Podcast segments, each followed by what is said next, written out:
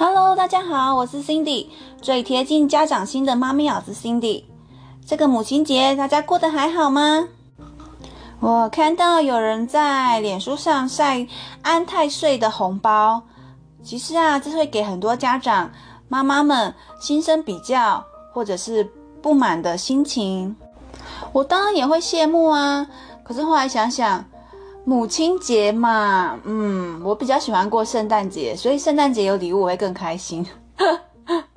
因为母亲节通常会送就是锅子或者是你知道厨房用具，这个实在是 不是很想要收到呢。那因为刚好这一周母亲节，上一周母亲节我是一打二的状态，所以我们就安排了一个去听。从小天下看大未来，在诚品书局新义店举办的小羊阿里和鳄鱼包包的派对场，是由童话梦想家燕如姐姐所讲的，很精彩。燕如姐姐超会讲故事的。我在讲故事，我在当故事妈妈的时候，我有跟她请教说声音怎么发，或者是哪一些话怎么转折。燕如姐姐都非常细心的教我，真的很谢谢她。那礼拜天是母亲节，我就没有让小孩做计划，我只让他们口头报告今天的计划。那我事先也做了万全的预告，从早上去早餐店吃，中午都提醒说，诶，我们下午要去新义成品参加燕如姐姐的活动哦。但是你知道的，计划再周详，总赶不上变化。出门前二十分钟，他们才打开 iPad 要做英语口说作业，这是下礼拜二才要写完了。导致于到了原本预定要出门的时间还没完成，因为他急着想要完成，想要专注的在作业上，就不想要出门。如果是平常没有赶时间压力的状况下，我会很欣赏他的专注力，还有他想要写完功课的心情。可是真的要出门啦，我有时间压力，我也只好先跟他约定说，再写五分钟就要出门喽。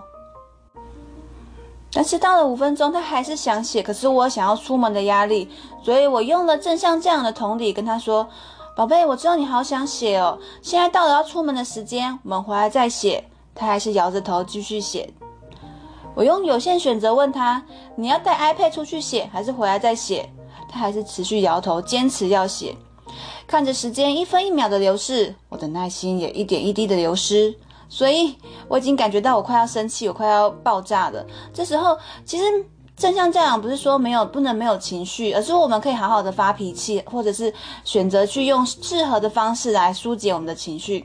所以我用我的生气选择人一个方式之一，就是 call out 给爸爸处理。关于 call out 给爸爸处理这个事情，我有我已经练习了两年，所以这个还有蛮多故事可以分享的。我再问看看爸爸愿不愿意分享。所以有经验爸爸接到电话之后，他会就先关心孩子的情绪，还有我的需求之后，再温和又坚定的跟孩子说：“你去厕所洗个脸，冷静一下再出门。”还好在爸爸的协助下，我们总算顺利的出门，抵达到活动现场，只大概迟到了两三分钟而已。现场好多人，我们只能在边边等着。你以为事情就发展到我们在旁边找到位置坐，开心听故事就结束了吗？没有的。当我在跟另外孩子专心听燕如姐姐丰富又生动的故事活动，燕如姐姐真的好会讲故事哦。那个该那个坚持写作业的孩子在现场还是在一直抱怨，还有我他在关心他的作业，如果写不完怎么办？好多作业，如果写不完怎么办？我真的好想写作业哦。我看着燕如姐姐丰富又活泼的故事内容，又看着孩子头顶上的乌云，这个明显的对比。让我想一想，我带他来听故事是希望他开心，可是他现在的情绪没有稳定，也违背了我想要带他来听故事的初衷，所以我就不纠结于一定要参加活动，比较放松的姿态来看待孩子的抱怨，所以我就能用温和的方式跟他确定说：“你还要听吗？”孩子当然说要回家写作业啊。但是这个其实就牵扯到，你一个人带一个的话，一个孩子的话很好解决。但是你一个人带两个孩子的话，通常是要听另外一个孩子的意见。但这一次孩子另外一个孩子也是乖乖的配合，所以我晚上也好好的对他致谢。能够一打二，真的是蛮多经验累积，不是单从一单一事件就可以显现出为什么正向教养工具可以执行成功，是真的不不断的尝试跟累积之后，孩子们才能够用比较温和的方式对待他们。回到家之后，他就马上写英文作业。当他写完，就看到他已经嘴角上扬，心情好转嘛。我就趁机问他说：“哎，没有听完燕如姐姐讲故事，你会不会觉得很可惜？”他说会。那这个时候就闭上嘴，就不要再说。你看，就当初跟你讲要留着听就对了，还要坚持回家。这种先情绪上的话，我知道人人都会有，我们就放在心里讲就好了。或者是找一个朋友释放你内心的抱怨，真的不要再跟孩子讲了，因为讲了，你看，如果你是小孩，听到我这样跟你说，你看，早就跟你说了，好好听故事，不要再吵着回家。你看作业写得完，妈妈这样噼里啪啦对你说，你会有什么想法跟感受呢？是吧？所以我都会选择大家心情好的时候再来讨论，也就是专注于解决问题上面。